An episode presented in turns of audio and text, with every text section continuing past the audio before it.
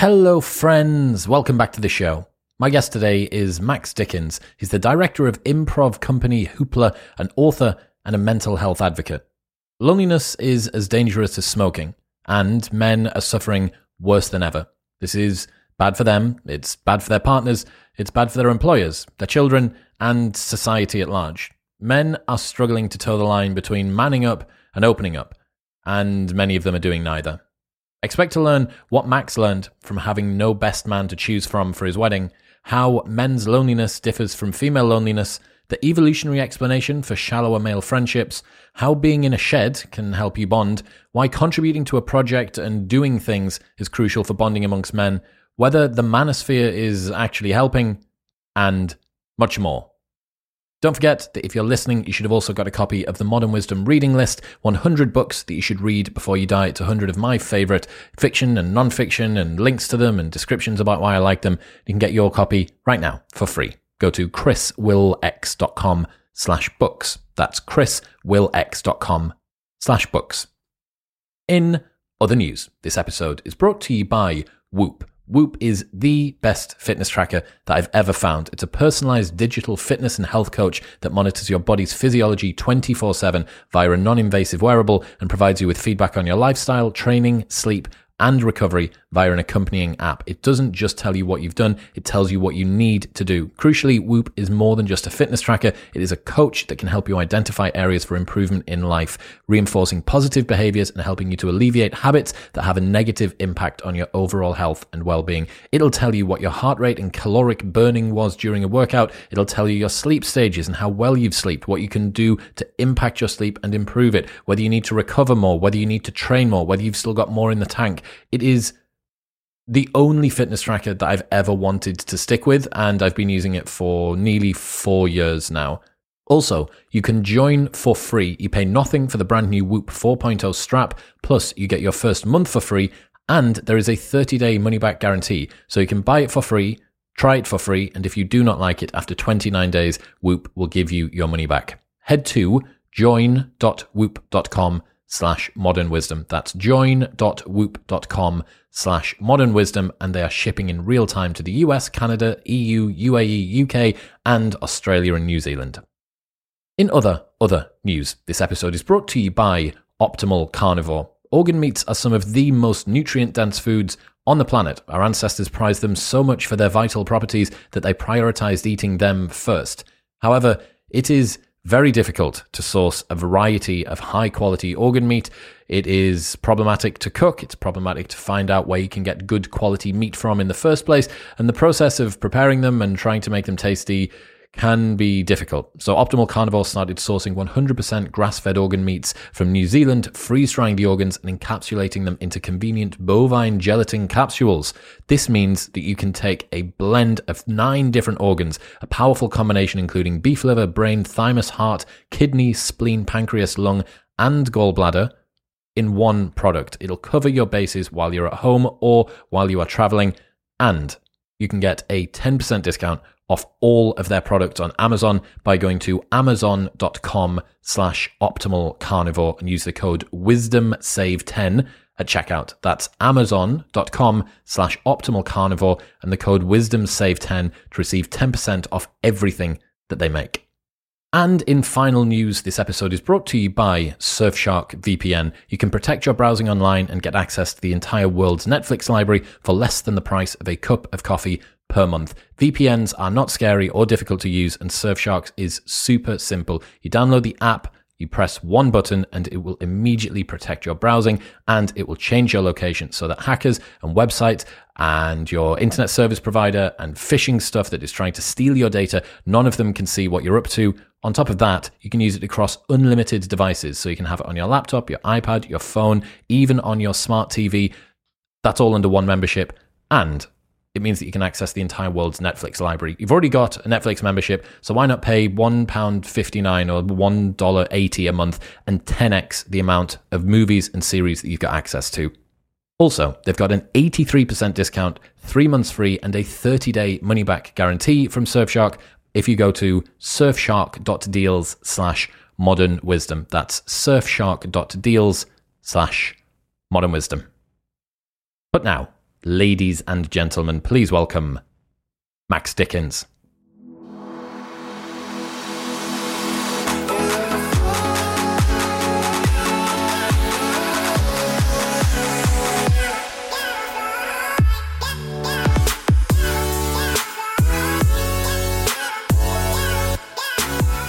Max Dickins, welcome to the show. Hey, good to be here. Did you watch Paddy Pimblett's Octagon interview this weekend?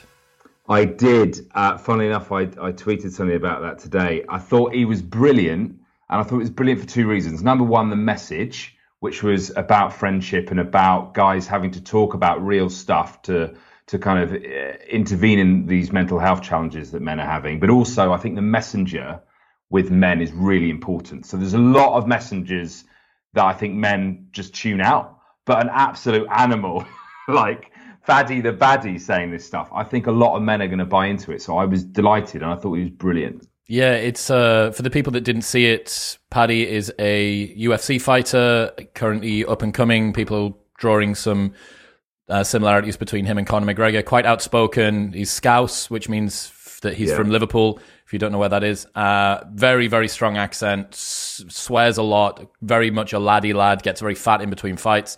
And at the end of this victory that he had, uh, he said that his friend had taken his own life on f- what must have been Thursday night. And I think he weighed in on Friday morning. So he woke up at 4 a.m. on the morning of his weigh in. So this is 36 hours before he's about to fight to find out that one of his own friends has taken his life. And he got the, the text or whatever, the alert somehow from one of the family members uh, and then used his opportunity to speak in the octagon about how men need to speak up. Uh, you know, I would much sooner take a phone call from a friend that was crying than attend his funeral. It was mm. beautifully done, man. So spectacularly yeah. done. Yeah, and in the I watched the post match he did on ESPN as well, and he went into a bit more detail. And he was talking about how I think this is a scouse word, but he said the thing about women is they can have a gab. He said they can have a gab with their mates over a cup of tea. And they, he said they don't stop talking, but he said with blokes, if you try to talk about certain stuff, I think the line he, he said is like, "What you doing, lad? Grow up." And I thought that was we've all been in conversations maybe when we were a bit younger where similar sort of phrases been used. And yeah, I mean, uh, it's great that someone such profile is talking about it, but in, in, in language that normal people use. Do you know what I mean? I find it interesting at the moment because there's sort of two worlds that are colliding at the same time when it comes to talking about men and mental health.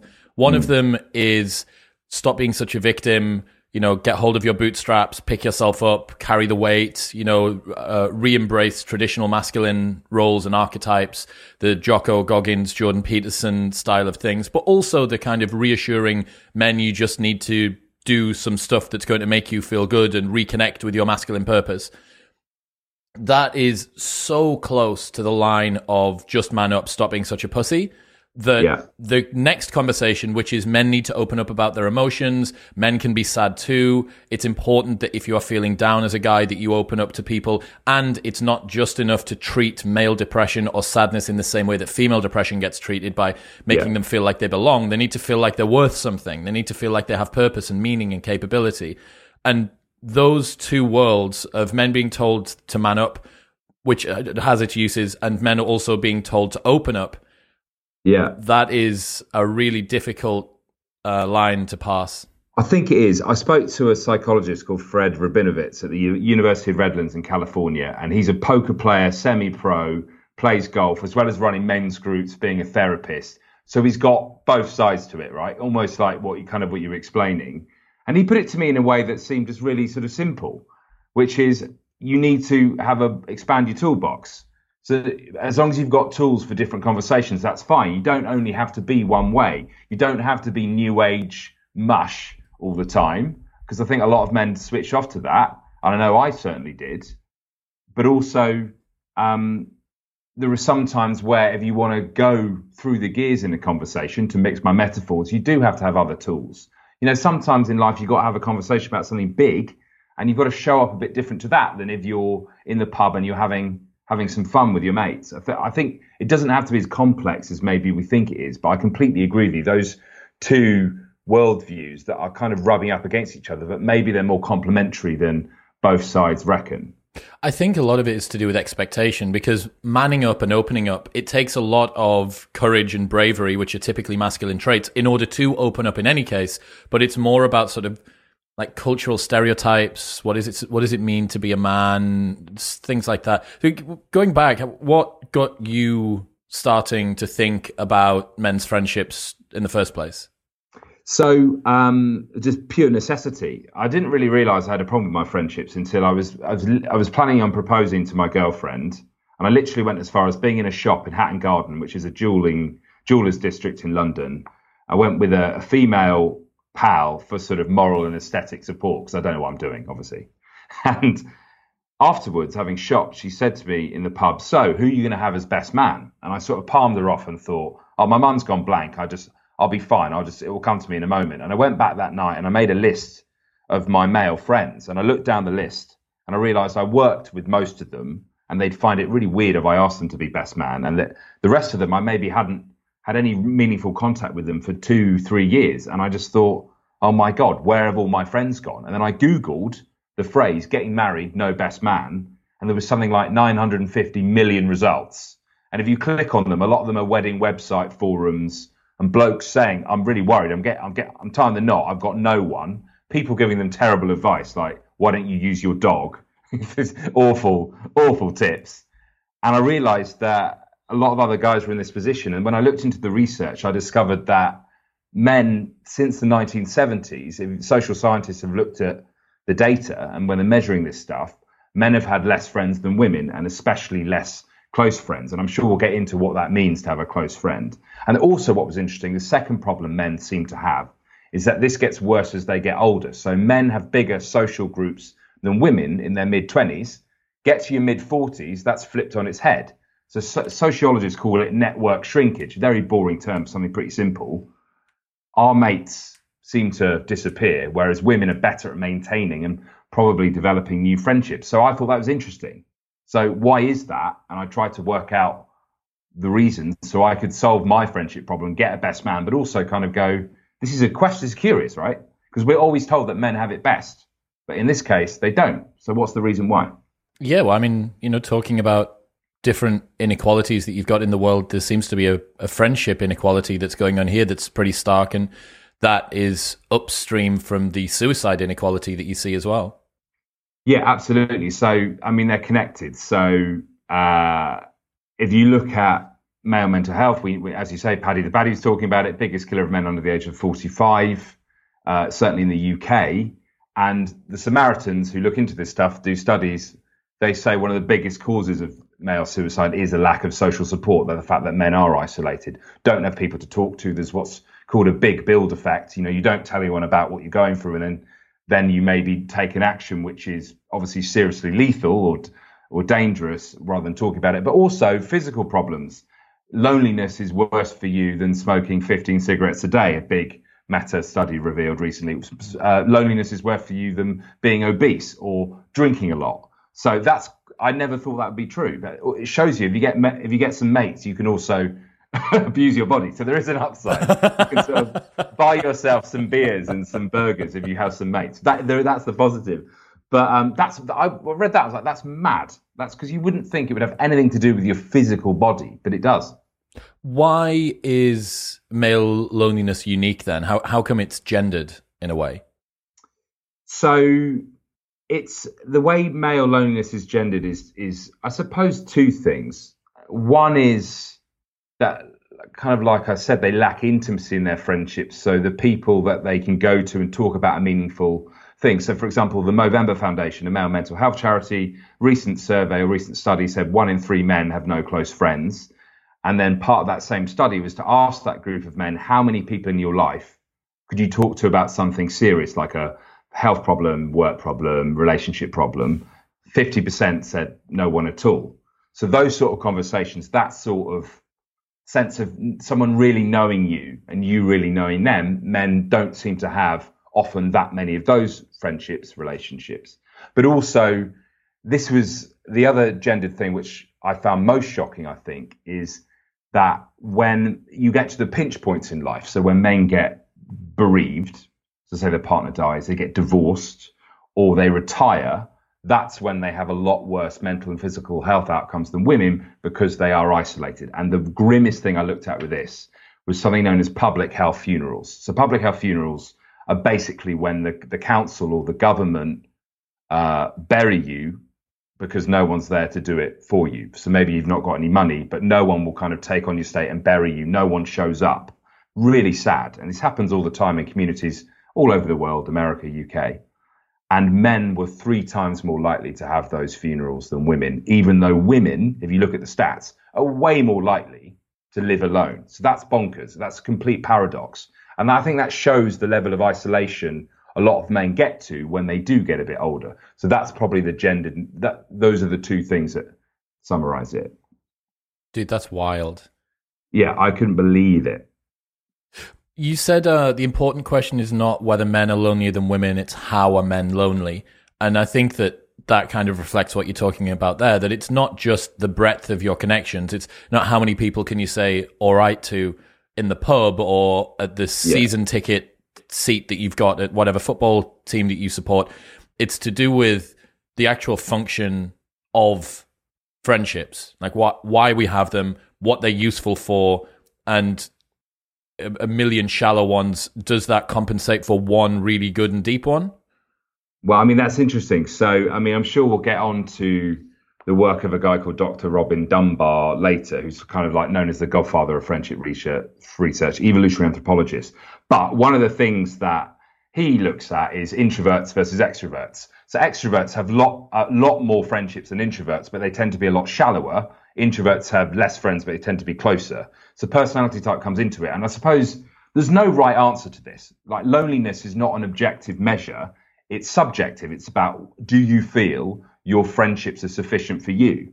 And if you're really happy with your social life and you've got one friend, good luck to you. Right? It doesn't really matter. But I suppose it's where are you happy with it? And I think blokes, if they're honest, a lot of the time, it's certainly true for me, we don't like to talk about it. I was really embarrassed, to be honest, to not have a best man. And it took me a long time to talk about it. And even now, it's kind of like a bit of a double-edged sword. I feel being the face of Billy No Mates, right? I get introduced on things. It's like he's a guy with no mates, and I've done a lot of work on it. But there's a lot of stigma to it, so I think a lot of men won't confess to it. Was it always like this? You said since the 1970s. What happened in 1970?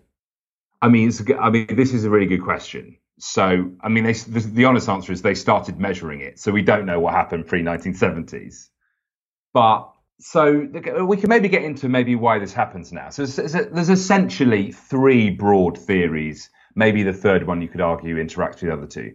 The first one, and so when I got into this, I thought I'll go and talk to a load of psychologists, therapists, gender people, and go right. What's why is it going wrong for me? Why is it going wrong for men?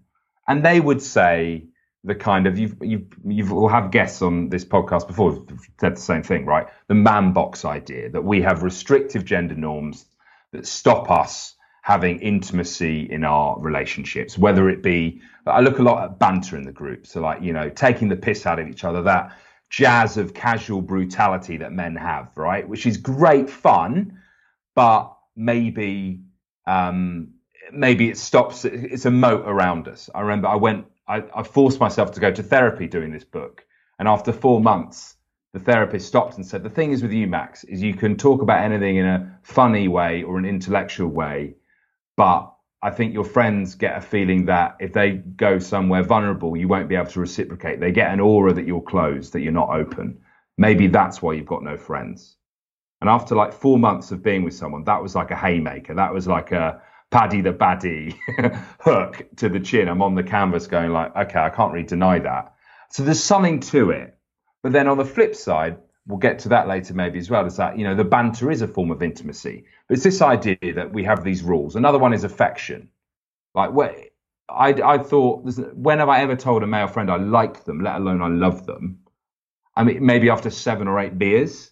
And we, we maybe won't talk about that. So like, I often feel like male friendships are like, a probationary period where you're not sure you really like each other. Is there going to be a job at the end of it? So we kind of keep it at the same level. Um, so these sort of basic rules to do with masculinity, you'd say, they're getting in the way. The psychologists would argue. But then to go back to your point, Chris, about you said about well, what, what happened in the 70s? Well, one thing that happened in the 70s is we started talking about gender, and now you cannot argue that it's not easier to be a man than it was in the 70s in terms of masculine roles. It's a lot looser. We can do we're much more ways of being a bloke than my dad has, right? Who's turning 70 in October. But male friendships, the stats show, haven't got better. So it can't only be the gender stuff, which is when you get into kind of the second theory. Which is? Which is that so it's a, we're, come, we're now coming to Dr. Robin Dunbar. So Dr. Robin Dunbar, who's an amazing guy, he's got a book about friends. He's basically he came up with what's known as the social brain hypothesis, which is essentially this idea, um, or he proved it. I think someone else came up with it, but he proved it, which is that there's a cognitive limit to the number of friends we can have as a human being. So this is 150. So it's what's become known as Dunbar's number. We can only have 150 friends, and within that number, there are different circles of friendship. So they go 5, 15, 50, 150. So you have five really close mates. Maybe your parents are in there, girlfriend or, or a mate, and, and et cetera, et cetera. But he said to me, the, the social world of men and women is really different. And it's not trendy to talk about it. But actually, if you look at it, it's really different. And to summarize it quickly, it can be represented like this Female friendships tend to be face to face, based around talk. There's a lot of emotional disclosure. Male friendships tend to be side by side, based around sharing space, sharing activities, often in groups. That's about style and it's about preference. And so fundamentally, uh, there's differences there, and that might be why male friendships are less close and why they may look different in terms of closeness compared to the female ones. And he also said that when it comes to our software, so the stuff in our brain, he talks about something called mentalizing. So mentalizing is essentially the ability to understand other people's mind states. So with you, Chris, I'm looking at you now. I'm hearing the tone of your voice. I'm reading your body language. I'm taking some contextual clues. I'm trying to read the room and work out what's an appropriate response here to stay in rapport, to build a relationship. That's all known as mentalizing. And if you, they measure that in tasks known as Jack and Jill tests. I won't go into it too much, but women outperform men. Oh, what is it? Tell us. I want to know.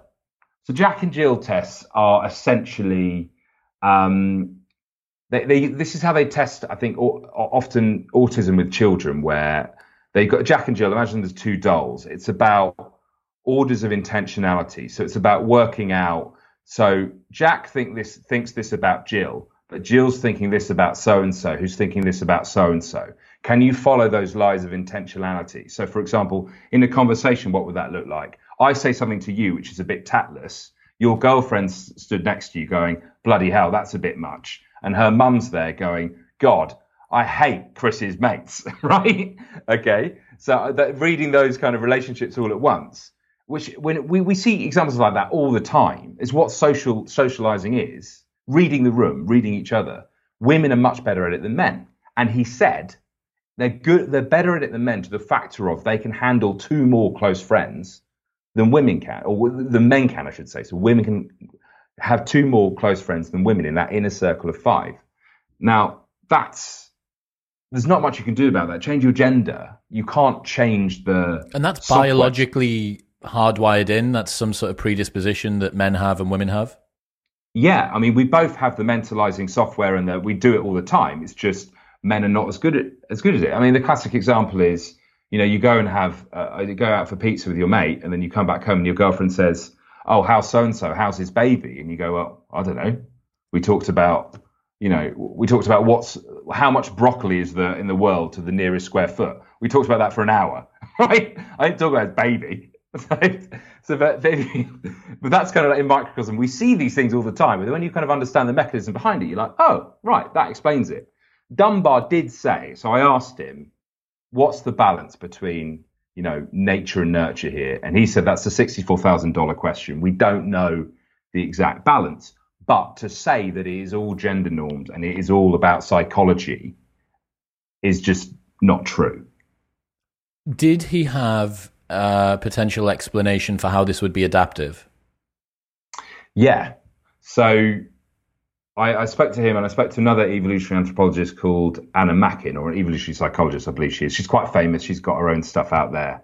done a lot of research with Dunbar, and it goes back to what our friendship our friendships used to be for. So if you can go back to you know thousands, thousands, thousands of years ago, women needed their friends to help them bring up children. So you can imagine you've got a baby. You'd want to really trust the person you left the baby with to go to the toilet or to go up the road to fetch a pail of water, whatever it is. You have to really. I don't understand a lot about primordial man and woman, but um, you you want to really know them deeply, and vice versa, and you'd want to feel it was reciprocal. Whereas the the men would would have to form uh, groups to go and fight, to go and hunt. They'd have to have friendships that were maybe a bit shallower because you'd be working with new people all the time. You couldn't get too emotionally attached because they might die.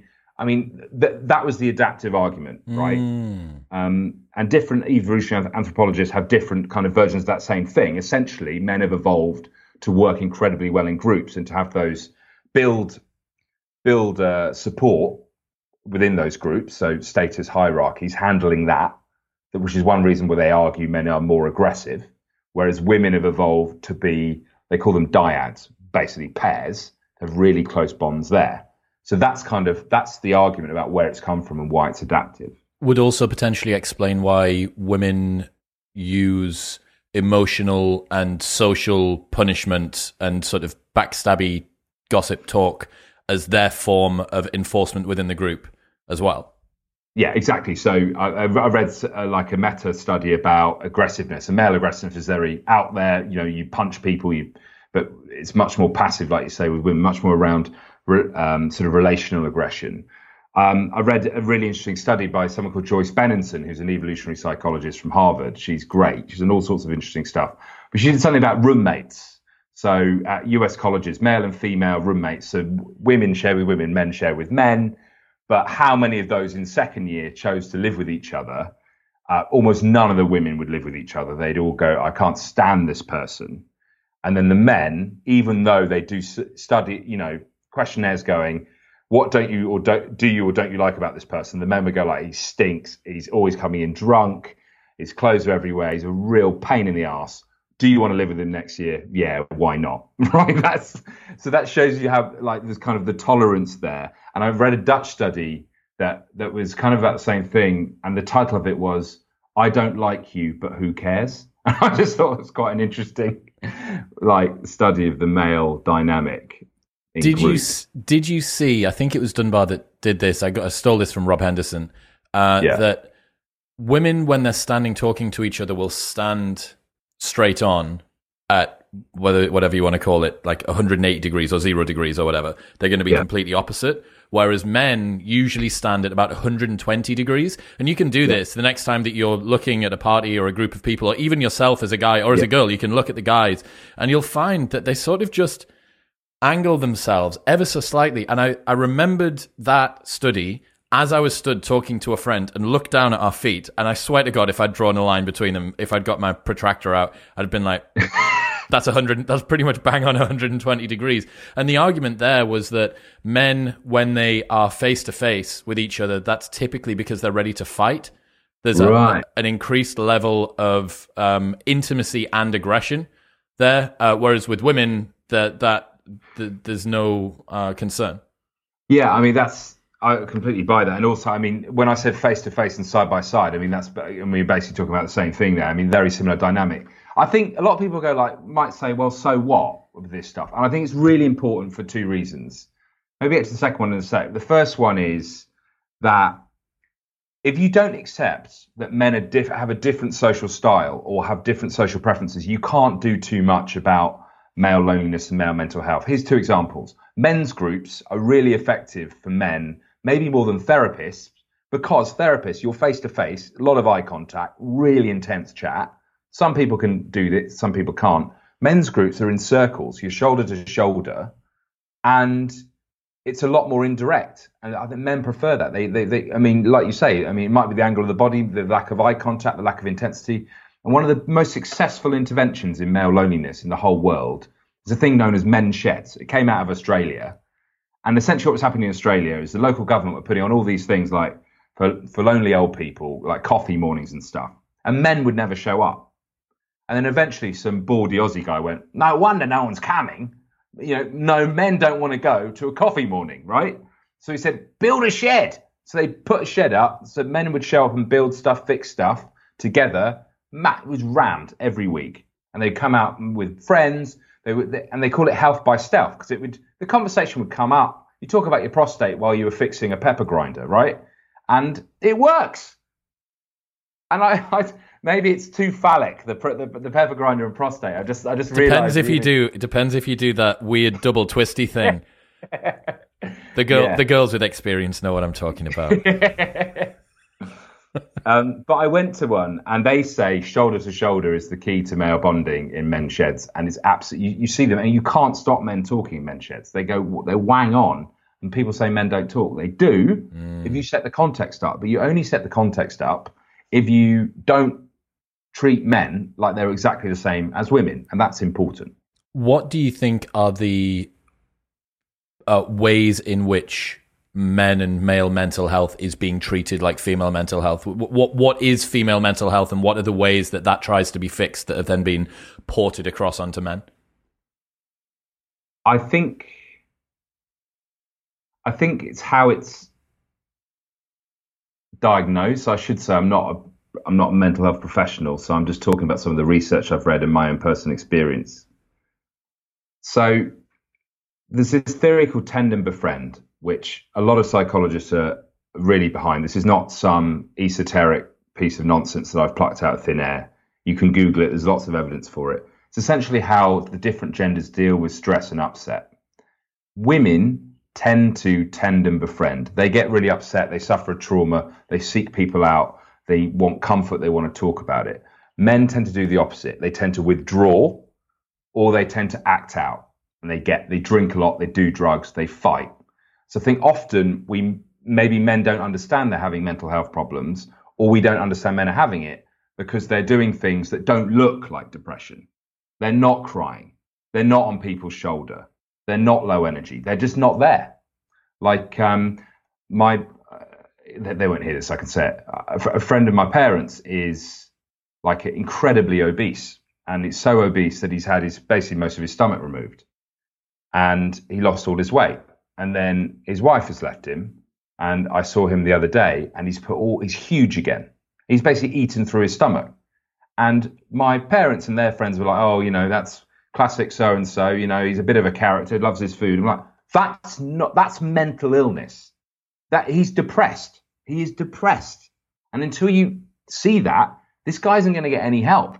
But it's because he doesn't look depressed because he's not doing what we would if you got people to write down on a postcard what is depression, they go crying, uh, eyes on the floor, you know, all, all, kind of all the body language and the, but, but it's different for guys, and I think it's important that we understand that because otherwise we can't spot it.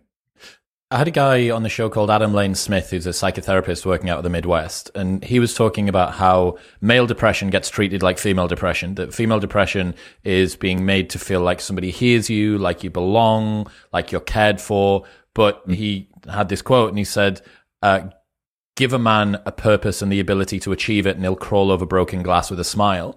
And the problem is that when you get men in and you make them feel seen and like they're safe and stuff like that, a lot of the time that I don't think that that's necessarily what men want. They want somebody that'll sit and listen for sure, but most of the stuff that you've come up with so far, the shallow friendships that men have that are bonded together over the top of tasks, like it's a they're in a shed. It's literally a workplace. Yeah. It's a doing thing it's absolutely a doing thing. I mean, that's a, if it was a sentence, it would be that it's a doing thing. And also the men's shed to go back to that and to come connect it to men needing a purpose.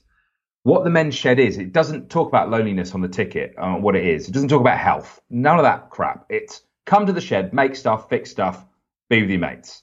But also they're building, they're part of a community. They build the shed together. It's like it's it's bootstrapped. It's blokes coming together. What can we do? It's and it is that purpose. You're part of something. You're not just you're fixing stuff, doing stuff, but you you are part of something, and that's one reason which attracts people. Men need a reason to get together, and it is the pretense of the shed that solves the problem. But you need men need the pretense. You've got to give them one. Um, but also, even if you're not of that age or you're not depressed, I mean, if I ring up a mate and say, "Do you want to meet up?" They'll go, "Uh, what, yeah, what, why?" But if I say, "Do you want to meet up and watch the football?" They'll go, "Yeah, yeah, I watch the football. Yeah, yeah." There's a, there's a reason, or yeah, play poker or whatever it is. So th- th- there is definitely something to this stuff, and I think the thing I haven't connected it with purpose until with this conversation, but I think that is a big part of it. What was the third potential reason that linked together the first two? Um, so I mentioned, I'm going to come to that. I mentioned the second thing that Dunbar said, and it was about what maintains friendships over time and its activities, building the habitats of friendships, uh, spaces where friendships happen. We have a lot of those when we're kids, when we're at college, if you go to college. As you get a bit older, they disappear. And those activities, if you want to maintain friendships, you've got to build, rebuild them or keep them going, those routines, those rituals. But to come back to the thing you just asked me, what do they need? They need time. So the third theory is that a big turning point in the social world of men and also of women, but as I said, it's worse for men, is turning 30, getting into a serious relationship, often get having a family, a lot of people, career gets more intense, you lose a lot of time. And there's one thing that friendships need it's time, especially if you're a guy and they're based around sharing activities, because it's not have a chinwag on the phone, it's get together, play around a golf, it's whatever. And that takes more time. And if you think about as the world has, I, I would argue the world has got less friendly to friendship because we've got a lot of calls on our time. Uh, there's a thing, uh, there's uh, you know a lot more content, Netflix, whatever you want to do, a lot more on social media. T- the the stats suggest, the research suggests we're taking that away from our friendships. There's all sorts of ways the world is less friendly to friendship. Uh, a big one is third spaces. So a third space is a space that isn't work and isn't your home, right? And there used to be tons of them when you're, you know, 50s, 60s, 70s, 80s whether it's a church, it's a gym, it's a coffee shop, it's a, uh, you know a, a, park. We used to hang out in these places. We'd meet new people there. They're a place where we could maintain relationships, meet new people. They don't exist anymore. They've really kind of gone down the toilet for for, for in a lot of communities. You either live miles away from your work, you you live miles away from you socialize. I know I don't live in America, but I know in America that's often you're driving long distances to go and socialize in places. Certainly true in the UK so that's that's kind of the third argument. The context, whether it be um, the places you meet or the amount of time available, it just makes friendships a lot harder. Does that explain why time with friends peaks at 18 years old? That routinized thing. Yeah, I, th- I think so. I mean, that's that's a really interesting study that I, I, quote in the book, but I have it in the end notes. I think the the resource. So I mean, I'm, so it's time with friends peaks at 18, then it then it's time with your girlfriend, I think takes over, or time at work, and then it's time with your family. Yeah. So, so by the way, I should say that this isn't all bad news. So, spending a lot more time with your spouse or with your family is something that men wouldn't do in the 70s, 80s. When they so had a ton of, of working argue, men's clubs to go to and other stuff like that. Yeah. So you could argue that's that is moving things forward. But um, yeah, I think it's definitely connected connected to that. Are there some common elements of masculinity that you found in terms of how people perceive men, what a man is, what he's supposed to stand for? Common elements, like uh, the, um, in the way that masculinity shows up. Like, what if someone was asked, "What is a man?" or "What is a masculine man?" Was there any common elements that you saw there?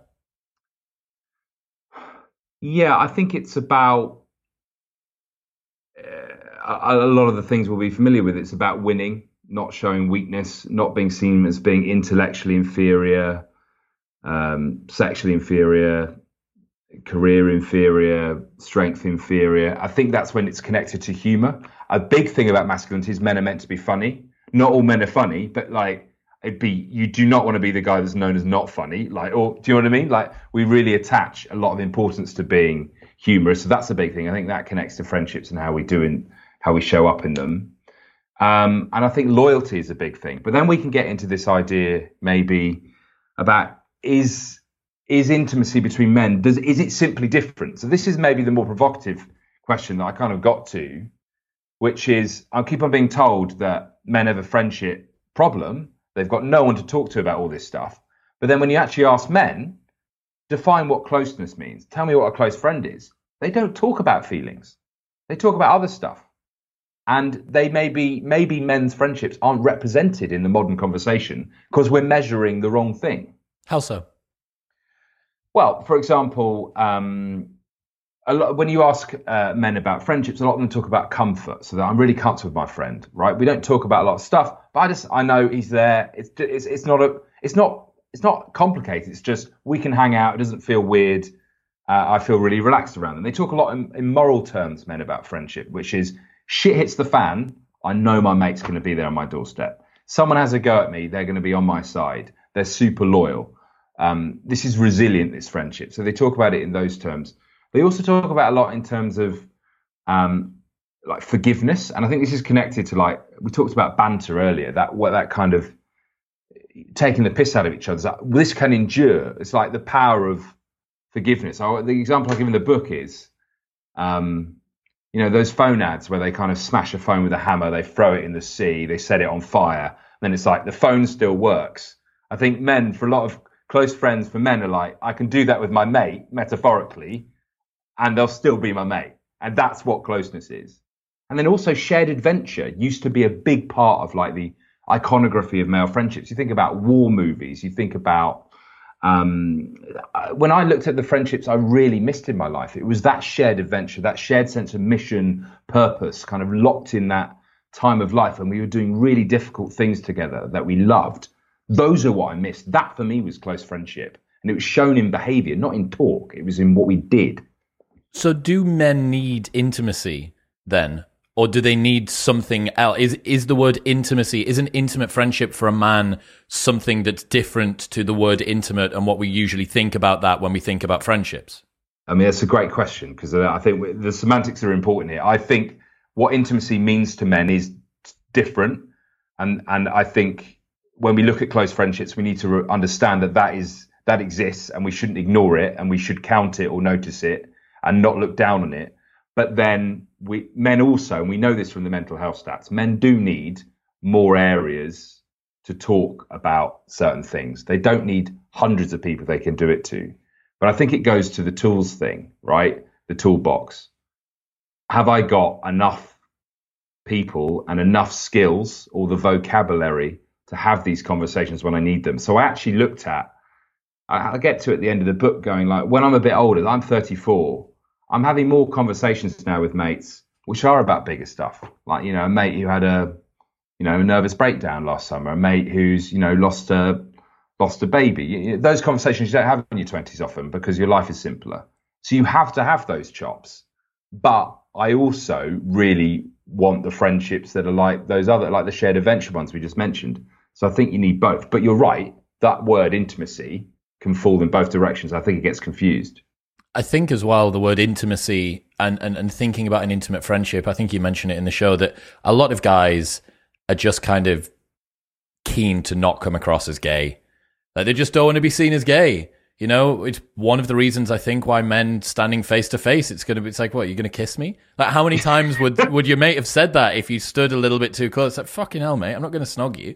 But yeah. and so I do think that there is a little bit of yeah, I don't know whether it would be fear of, of coming across in that way? Yeah, definitely. But I think it also gets into your bones, and then we forget how it's got in there. At my school, everything you did, you'd be called a gaylord, whatever it was. if you, if you had heard, a long, long mate, hair, I haven't heard that word in a decade. Gaylord. gaylord back. Actually, maybe let's not. American listeners, I don't know if you've got gaylord. Maybe. Um. Fuck. Oh god, I, that is. Hair, you're a gaylord. Short hair. You're a gaylord. You speak French. What a gaylord. Mate, there was a there was a a gaylord. There's a story I heard where um some guy, uh, some like kid in school, some it was year eight or year nine, so twelve or thirteen years old or something. And this kid had come in with new shoes, and one of the days everybody had identified the fact like, oh, new shoes. He was called New Shoes for the rest of school. I mean, everybody had gotten a pair of new shoes in the period that he was called New Shoes, but that was him, and you just think like, yeah. I spoke to a friend who, um, he's he's like, yeah, he, a friend and his dad went to an old school reunion, and it was all like they're all like sixty five, they're all old school reunion, they're old boys school, and the guy walked in, and everyone starts hitting the table, going worm, worm, worm, worm, because this guy had a small dick and was known as worm at school. Even at 65, 200 people screaming worm at him. I mean, imagine that. And does that happen at all girls' schools? I don't know. I don't think it does. Like men have these brutal nicknames, and that is kind of like shows the dynamic, right? Yeah, fucking hell. But yeah, I think the banter thing's an interesting one because I, I, as I was reading the book and, and, and thinking about reflecting on male friendships and the stuff that I've learned, especially this year, had a conversation with Nina Power about masculinity. I had a conversation mm. with Louise Perry about the sexual revolution, Matt Rudd about men's mental health. Yeah. And I think this is not just a men a male problem. I think this is a British problem. I think mm-hmm. that there is a an anglicized problem to this that we're talking about. And I've only been able to notice it since I've come over to America. So the relationship that I have, and I, this may be self selecting because I'm in Austin, the sort of people that come to Austin are a very particular type of people, blah, blah, blah. But since I've been in America, the general culture is much more uplifting. It is a lot more about celebrating other people's successes.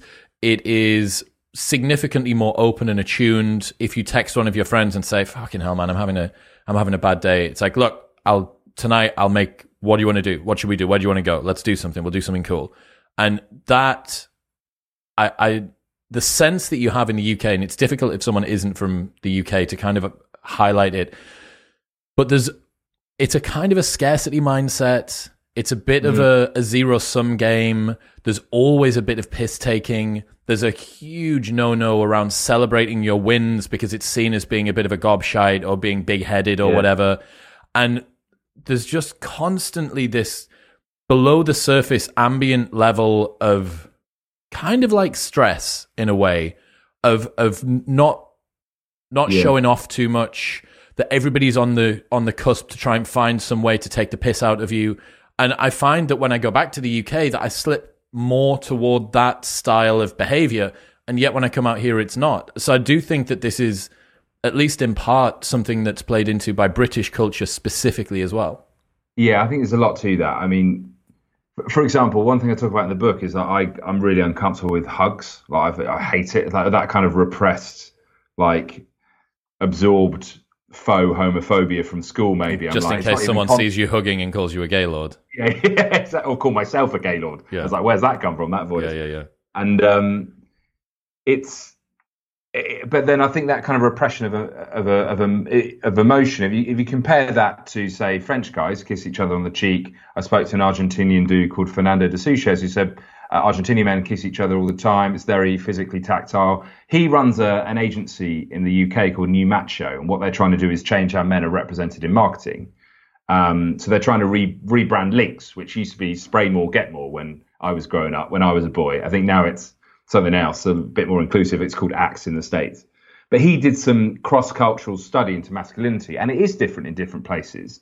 But what they had in common was that masculinity was a was performed, right? And you perform it depending on the context. So there's certain things that are masculine in some areas that are different in other areas, but it's the performance. I think what I realized was I didn't think I did perform my masculinity.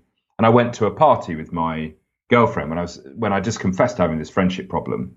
And she saw me with the male guys and she was like, Do you realize what you're like with men? You're like completely different. You become this kind of belligerent, um, you know, chest is out, abrasive, loud, slightly cruel, but it's all bants. You kind of do that thing. And I, I realized, yeah, I do put a performance on. And the masculinity was not just in me, it was between us, right? So I think it's really interesting when you when you say you go to Austin and you become slight, a slightly different version of Chris and you come back to the UK, you switch into that. That mask version. comes back on again. Yeah. Yeah.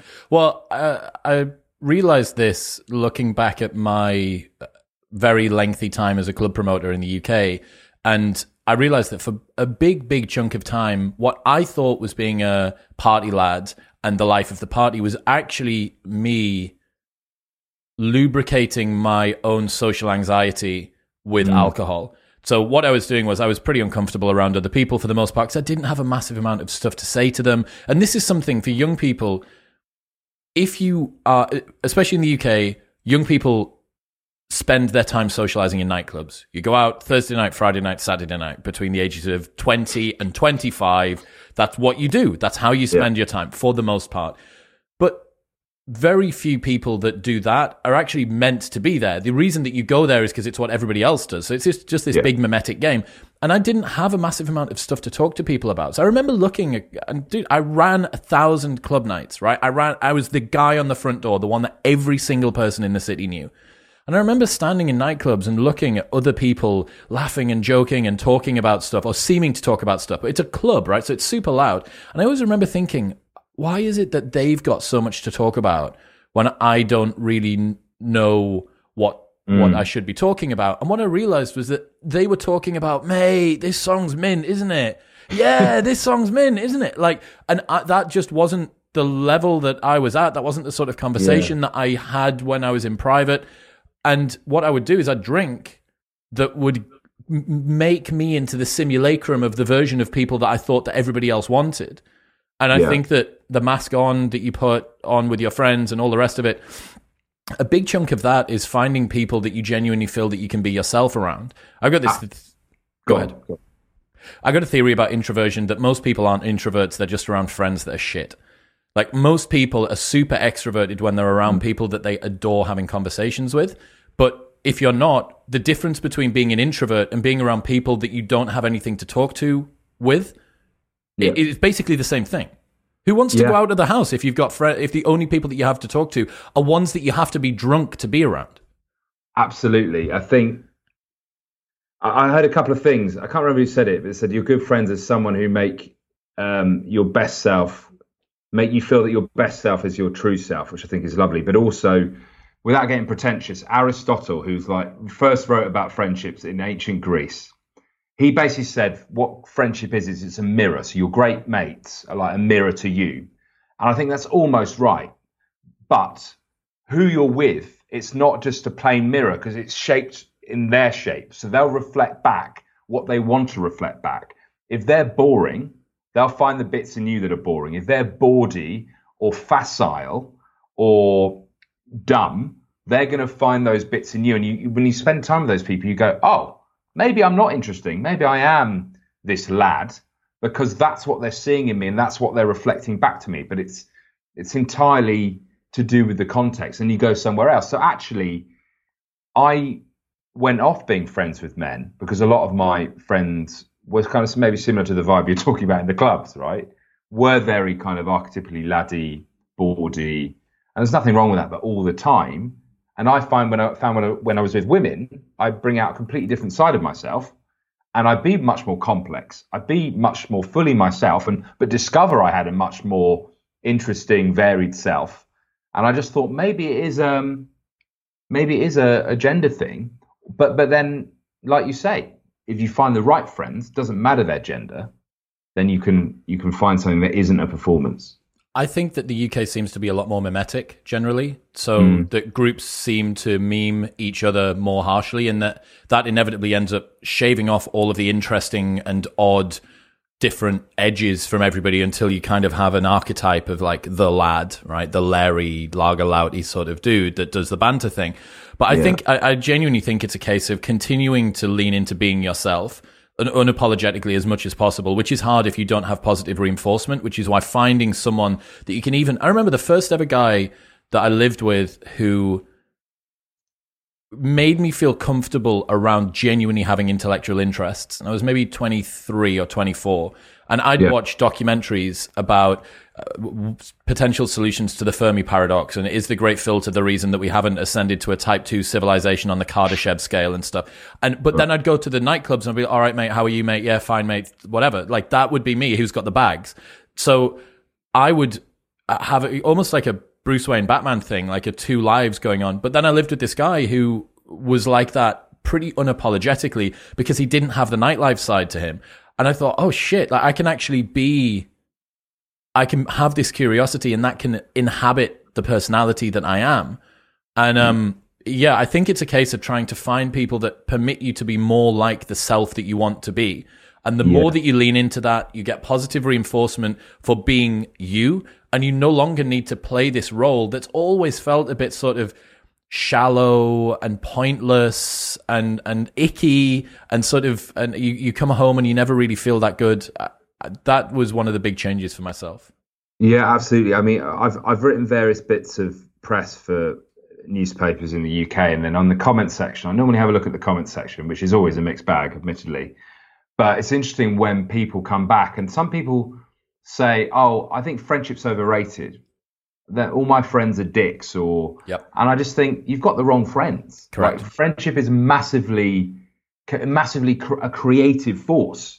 Get the right friends, it makes you who you are and can makes you a much better person. You find the wrong friends, it shrinks you. So uh, again, uh, but then you get maybe also the friends you deserve. You have to be invested, I think, in that journey as well. Like you, this guy you're mentioning here gave you permission to be that but he couldn't have given you permission unless you had that in you and you were showing up and you had that curiosity. Yeah, the first mover of where does the uh, authentic self come from is kind of an interesting one, I suppose. You know, do people allow you to be more of you? How can you be more of you if you're not being you at all? But yeah, I uh, what you, you spoke. There was this term, emotional labor. What's that? Yeah. So emotional labor is um, it was a term originally created by someone called Arlie Hochschild, who's a sociologist, and it was about work. So emotional labor is the emotional work that people in the service industry do to do their job. So you go to a server who's having a shit day, but has a huge grin on her face as she gives you your latte, even though she wants to stab you in the eyes, right? Or, or you know, the the person, the waitress on the on the airplane who's handing out nuts and she's had it up to a up to her teeth with difficult passengers, but is smiling. That's emotional labour. But it's then grown to be this. Fe- then it was became this feminist idea that it's the work women do to keep people's lives going. So it's they're buying uh, their husbands, um, uh, you know, dry cleaning. They are uh, fixing, you know, things in the supermarket. They're going, oh, on Saturday we're going for dinner with the Chilterns or whatever it is all that work of remembering and organizing people's lives so they have a nice time that men don't notice um, and goes unpaid is emotional labor or mental load. But connected to this in the world of friendships and relationships is this idea called kin keeping, which is in families, it's the women who hold the family together. They organize the celebrations, similar idea to emotional labor. They kind of organize the get togethers, keep people up to date with each other's news on the phone. But then think about it in friendship groups, often men will outsource that social work to their wife and girlfriend. They treat the women in their lives like the HR department. Like if they were being honest, they'd say, you know, this is um, Jane and the director of people operations at Jeff Limited. That's for the conversations they'd have. And it was true in my life. I was I basically cuckolded my girlfriend's social group because it was easy and I couldn't really be bothered or I wasn't aware of the work that went into maintaining friendship groups. So, like connected to that third theory about time, women have the same time restrictions generally, yet they haven't got the same friendship problem as men. So, I think this idea of emotional labor is massively part of it and is, is connected to how we hold relationships together. Is there a problem with marriage and does something happen when men get into marriages? Do they either settle in and believe that this is all I need to, or is there an issue with the Disneyfication of marriage that your wife should be the only thing that you need? Some expectations going on here that restrict men's ability to have friendships uh, post marriage. Yeah, there's that's a massive. I think that's there's a lot in that. Um, so there's loads of people who have studied this stuff um, about the, the, the role, the way marriage has changed in meaning. It used to be that we didn't marry for love we would marry for power or for resources. Uh, uh, the idea that we'd marry for love is actually a very modern incarnation. It didn't come into about the 1920s. So we've it's a pretty new idea, but now it is the absolute central thing. And people stand up at their weddings, get teary, and say, "I'm marrying my best friend today," and everyone goes, "How lovely!" And I suppose it is nice. But then you maybe have a problem where if you've got if you're with your best friend, why would you hang out with anybody else? So I think there is a cultural idea that your beloved should be everything to you, your emotional home, uh, your sexual home, your home for fun and leisure, and uh, as well as the the parent you co-parent with. That's a lot of pressure. It also shrinks your life if you're not careful. But then there's also part of it where maybe people buy into that and they don't like their spouse going off and having other friendships. I think there's a lot to that as well. But we are surrounded by this cultural idea that we should only want one massively important relationship and it should be in a romantic relationship. I saw another post from Rob Henderson that said social networks have a strong degree of gender homophily. Around 70% of women's personal social networks consist of women, and around 70% of men's social networks consist of men, with most but not all of the cross gender members being family members over whom we have little choice. When two researchers asked a group of American adolescents to list their close friends from home and school, 72% were same sex. So mm-hmm. I can see here just a game theoretic issue. If men are worse at making friends and men have mostly male friends, that just that itself is the reason why men are struggling to make friends and hold on to them. That's it. You don't need anything else on top of that. I mean, I've that's I, I wish we'd had this conversation before I published the book. I think that's a good, that's a really interesting, it's a really interesting theory. Um, yeah, I, I think there's there's a lot to it, and there's a lot of stigma, and we are uncomfortable about cross-sex friendships as well.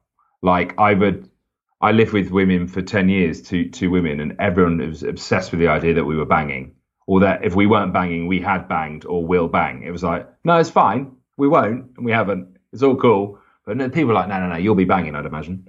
Like we we can't get our head around it. Yeah, what what was that thing to do with? Uh, was is there an expectation around best friends as well? Obviously, you've got women who have a a social circle that's potentially uh, more intimate than guys that have them distributed out. I remember in school, I used to be asked, "So who's your best friend?" As if mm. that hmm. was some sort of an expectation. I always used to feel uh, the same way as you, maybe with the best man thing. Oh well what if I don't have, what if they don't feel like I'm their best friend, but I feel like they're mine? Is that unrequited best friendness? yeah, the hierarchy in friendship is really awkward. But uh, to go back to something Dunbar said, he actually looked at this. Women will often report having a best friend. And what's interesting, I think, is they'll often report being more intimate, as in, you know, closer with their best friend than they are with their spouse. Whereas if you ask, if that was, that's not true of almost no men. But men, when you ask them about best friends, they'll go, "Well, I can't really name one person, but it's Kev, Steve, Jono, Paul." Right, pretty much name the Beatles there. But um, you know, they'll say it's a it's, a group, right? Um, and it's more casual. But then Dunbar said something interesting to me when I interviewed him. He said because it's casual, when one person drops out of the group, it's like, all right, cheers and see ya, and then someone else will fill in, and it will become a different dynamic. And it's like out of sight, out of mind. Not not in an unpleasant way. It's just like we've got this. If you're over there, I don't. I'm not going to worry about you. Whereas with with women, there's much more of an effort to maintain that, and they'd really miss that because it's much more intense. Hmm. I, the bonding over doing things makes so much sense to me as a guy that's run a lot of different projects, done businesses. The sort of bond, and this may be true for women as well, but the sort of bond that I have with the guys that I've gone through fire and brimstone trying to create a project or be on a sports team together or do whatever is it's beyond friendship. You know, mm. there's even an upper bound on how friendly I can be with my friends that I haven't had shared suffering through trying to create something that's worthwhile and difficult. You can't cheat that either. You have to do it. And um, I think this is coming to maybe like connected to so much of what we said. It's I call it in the book the vulnerability industrial complex now, where everyone's meant to talk about their feelings and talk about be be very outward and and very um, verbose with how they relate to somebody else, whereas actually the, the, the behavior will show you a lot more. And you, when you go through some something with someone, they're being vulnerable because they're taking risks alongside you they're they're being sad, excited, um, angry. When you go through that with someone in, in com- complex environments or achieving difficult difficult things, that is a form of vulnerability in itself that maybe again is not represented in a lot of conversations about vulnerability. And actually, Chris, when I looked at all these friendships, this was uh, without. Well, I don't want to sound depressing, but friendship is such a confluence of you, the person, and the context And once you leave the context or you change or they change, sometimes you can never get that back. It lives in that moment, in that time, and it is so special and rare and just fucking amazing. I've got a chapter about a guy I used to be in a double act with on the comedy circuit in the UK, and we came from being students to being professionals. And it's like, wow, what a journey. And then when we stopped performing and we tried our own things career wise, we'd stop being so close. And then when we get back together now, we're mates, but I'm different. He's different. That context doesn't exist anymore. And you're like, oh, wow. Um, how do you think? How do you think people should feel about that? Should men feel wistful about that? Should they try and hold on to it? I don't. I've I've kind of wrestled with that. I think. It is. You should. I mean, you will feel wistful about it, but in a sense, I suppose maybe a more positive framing of that is when you're having it, you should be just reflect and be grateful of it. I think often we don't realize the importance of friendship until they don't. They're not around anymore. We don't have it. And when I look back, I was obviously obsessed and re- on my friendships while writing the book. I was like, oh man, I really missed that. But in the moment, I didn't realize how rare it was to have that or how rare it was. But it also, in a positive way, it shows you how, it shows you that I have this line in the book, I shouldn't quote myself, sound like a complete wanker, but I say that friendship is something that grows on you like a suntan, right? When you're doing something else. And C.S. Lewis is a, he's, he's like a, an English writer, obviously quite famous, but he wrote a book about friendship himself, and he says friendship needs to be about something. So like the, the he says that the opening lines of friendship is, "Oh, you too. I thought it was just me." I'm paraphrasing that, but you know that sense of being on a common journey, common mission. But friends look forward. They've got a spot on the horizon they're moving towards. Right? Uh, it's about something. And so I, kind of the positive thing is, it doesn't happen great friendship when you're being timid with life. It is connected to attacking life, and it, it, it you ha- it's it's a side effect of doing interesting, cool things. If you want to go out and get more friends, I'm not sure that's the best approach. Go out and get a life and do do cool stuff you're into.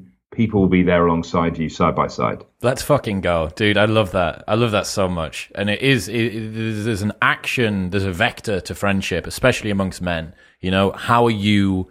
and this person going through something together. And that makes, you know, look at me bro sciencing my way through adaptive explanations for friendship, but you and the people that you were closest to would bond together over the shared challenge of hunting, of collecting food, of ensuring that your tribe doesn't get killed by another group of people. Like, why do you think it is that football hooliganism is just so like look at the way that these guys they'll take a brick to the face for each other because they support the same football team. I always think that about heist movies. You know, you know those classic, you know, those classic things you read sometimes. Is like the old gangsters get together at 70 years old. They've got enough money. They're not doing it for the cash. They're mad. They're going to get caught. They're going to get put in prison for the rest of their life. But they're not doing it for the diamonds. They're going to get the boys back together. One more job. Yep. But it's the stakes. I mean, this is this is a thing you don't. Uh, this again, without being too wistful, like the stakes of it. Like the hooligans. I wouldn't want to be a hooligan, but I kind of see it. it's the kind of the risk of it, the stakes of it. Like replicate. You talk about hunting there.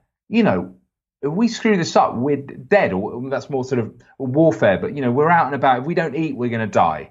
Those stakes are connected to friendship, and maybe it's connected to that thing you had about purpose. Mm. It's got to have some some heft to it. The problem that you have with that is that it makes friendships sound transactional it makes them mm-hmm. sound mm. like friendships of convenience, like the only reason that you have a sense of belonging or attachment to somebody else is because they can do something for you, that they're useful in a way. It sounds like using somebody, I think. And there is a romanticization around not just the Disneyfication of relationships, but also the same of friendships too, that people are supposed to be friends purely because there's kind of this soul to soul bond between you and somebody else. But it, uh, there are rarely there is a very small number of friends that I have held on to throughout my entire life that I've been able to maintain that deep level of, of connection with without there being something that we're working toward. Yeah. Um, so to quote Aristotle again, he said there's basically three sorts of friendship. One is that friends that are useful to each other, so the transactional thing. So maybe we work together, so in an office. I think it's slightly different to some of these bigger kind of journeys we've been mentioning that Second is we're friends because um, it's pleasurable. So like, you know, I, I think you're great fun. I'm great fun. We have a great time hanging out.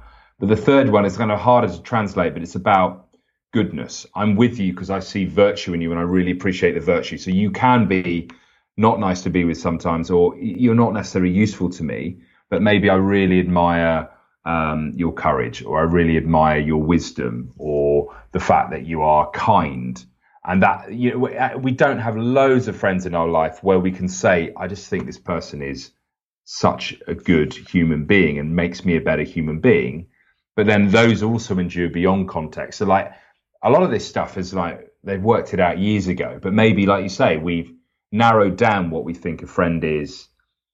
Disneyfication is a nice way of putting it but again it comes down to celebrating that that when you've got it be yeah. really grateful for it. Think about this might be a more modern way that people put it that they say i just think that they're a really good influence on me.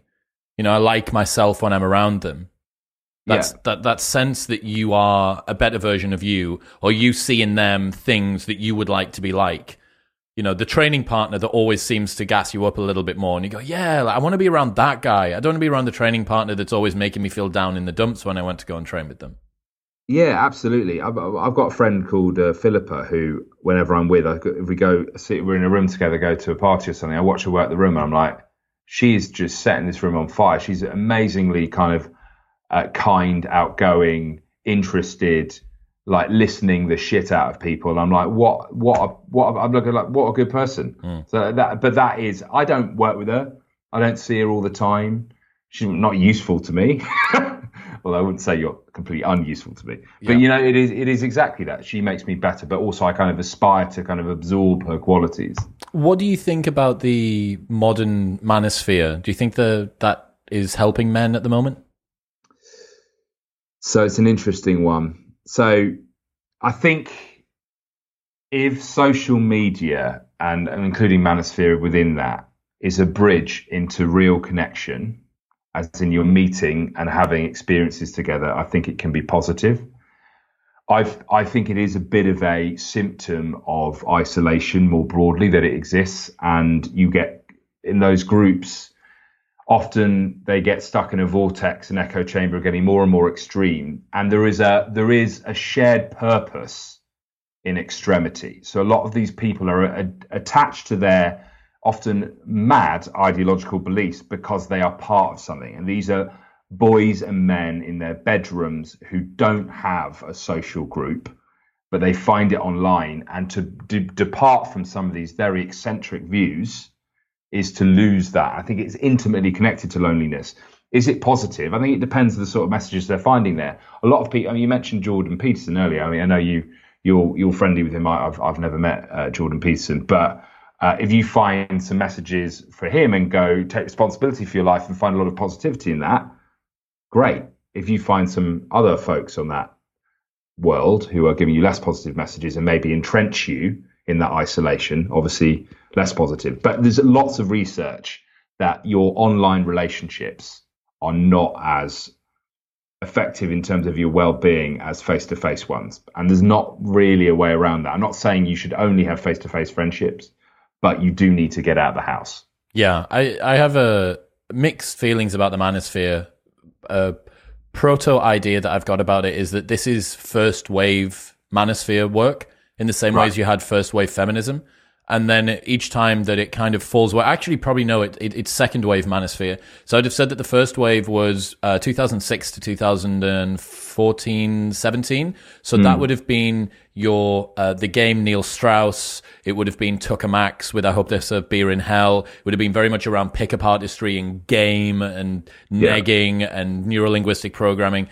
That sort of fell away because society basically decided that that was a bit much, mate and then what came back around were very similar sort of talking points, but now under the guise of red pill, black pill, alpha, beta, sigma, uh, MGTOW, incels, like simping, OnlyFans. That was the language that got used. And I think that we're moving toward the tail end of that now as well, because as mm. soon as any movement can become uh, memed, as soon as you can caricature a movement, it's kind of becoming a piss take of itself. And I yeah. think that you're seeing a lot of that kind of space. People are starting to break off and try and find like holistic uh, men's work or holistic self improvement or organic. Like they're trying to do something that that moves it on a little bit more. Um, but there's certain elements, dude. I, I had this lady Naama Kates on who done some research into the incel and black pill forums, and yeah. she basically said, I didn't know this, but that if you're in one of these um, incel chats, that if you were to say that you had any positive interaction with a woman that day, that you would be very seriously ostracized or maybe even kicked out of the group. And I was like, oh, like if you if you got a girl's phone number at Starbucks, and she was like, no, no, no, no, like if the Starbucks server, if her eyes lingered at you for more than half a second, because what that is giving to the group is an undue sense of hope. What people are bound together by there is we're all in this together this is the shared purpose and what's called ascending. So ascending up out of the black pill incel world to somebody that may be one of the normies that's actually able to have sex. Yeah. That that gives it creates a delta between where all of the people in the group are and what they could be. And it's almost like, look, if nobody has hope, then there's no pain to feel that delta between what we could be and what we're not. And as you see other people rise up, that creates that compulsion and that pain in you. So what they're actually optimizing for in these groups is for people to never actually try to ascend. They're never trying to do anything which would pull them out. And the shared suffering is seen as a badge of loyalty. That's mm. the fealty. That's the flag that you're waving. It's so wild. Yeah. I mean, that's. There's also what, what's what's interesting about that is it's so there's so many instances in history where that is kind of happened where where groups of people in difficult circumstances have been swept up in ideology and and want and and want to get lost with it. I mean, it's um it's it's hard to overcome that, isn't it? Because it's sort of that ideological, not ideological, that sort of primal urge to have brotherhood or have connection. But then you know there maybe plays into the dynamics of, of memes and of, of social networks online and, and algorithms and things. I mean, it's it's potent. It's really interesting. It'd be interesting to know what the next step of the manosphere looks like. I, I, to give a positive, it's not, maybe it's not out and out manosphere. I've got a bit in the book where I spent a day with a guy in Ipswich who lives with 26 life-size sex dolls, and uh, they're all around his house. And you'd think this guy would be really, really weird, but he's got two grown-up kids. He's been married, and he kind of he made me banana bread when I was there. We had a cup of tea. I hope he washed his hands. oh, actually, did see it did taste slightly soapy, um, and um, yeah, and he I said so. Talk to me about this, and he takes photos of them. He's got his own studio, and that connects him to the doll community. And they don't like calling them sex dolls because they think it demeans what it is. They call they're, they're, it's the doll community, and through his interactions and his work with these dolls, he's made an online community, and actually, it's quite tasteful. It's not about sex. Does he occasionally use the dolls in that way? I, would imagine he does. Good luck to him. but Godspeed, it, sir. It, what, but it wasn't about that. And actually, if you look into the doll world, it's really interesting.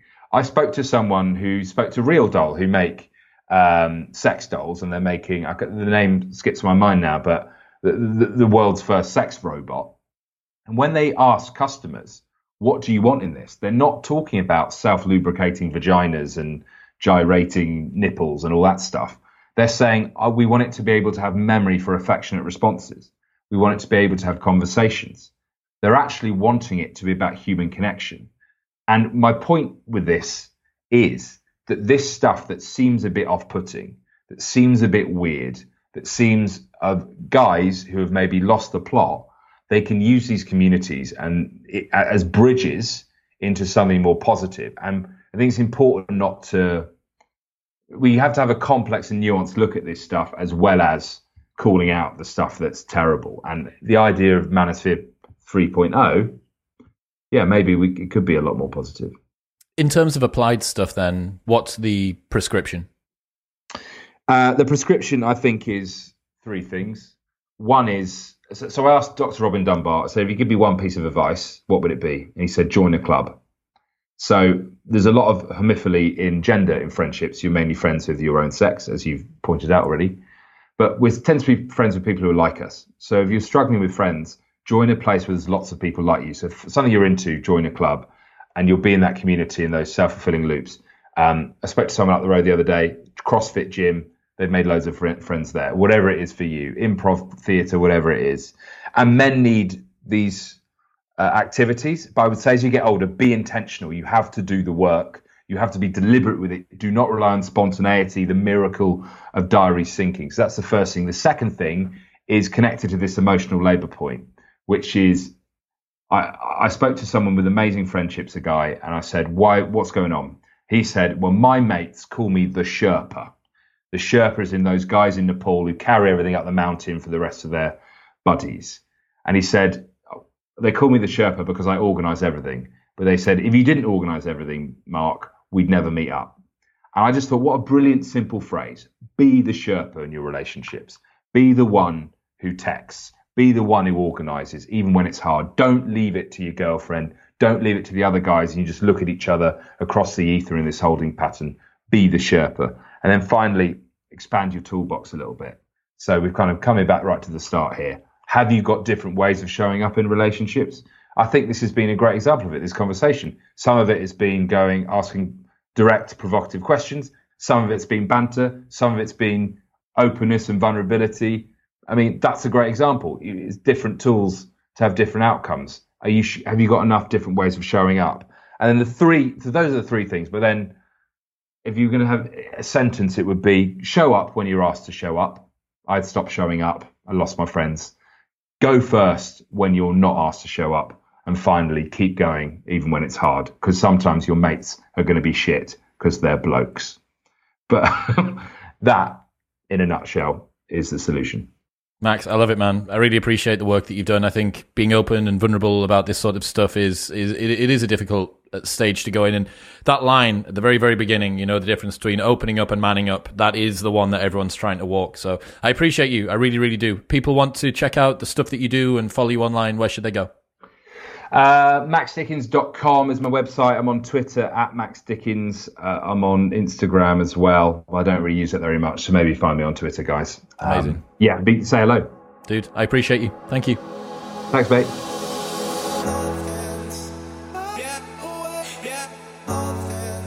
Thank you very much for tuning in.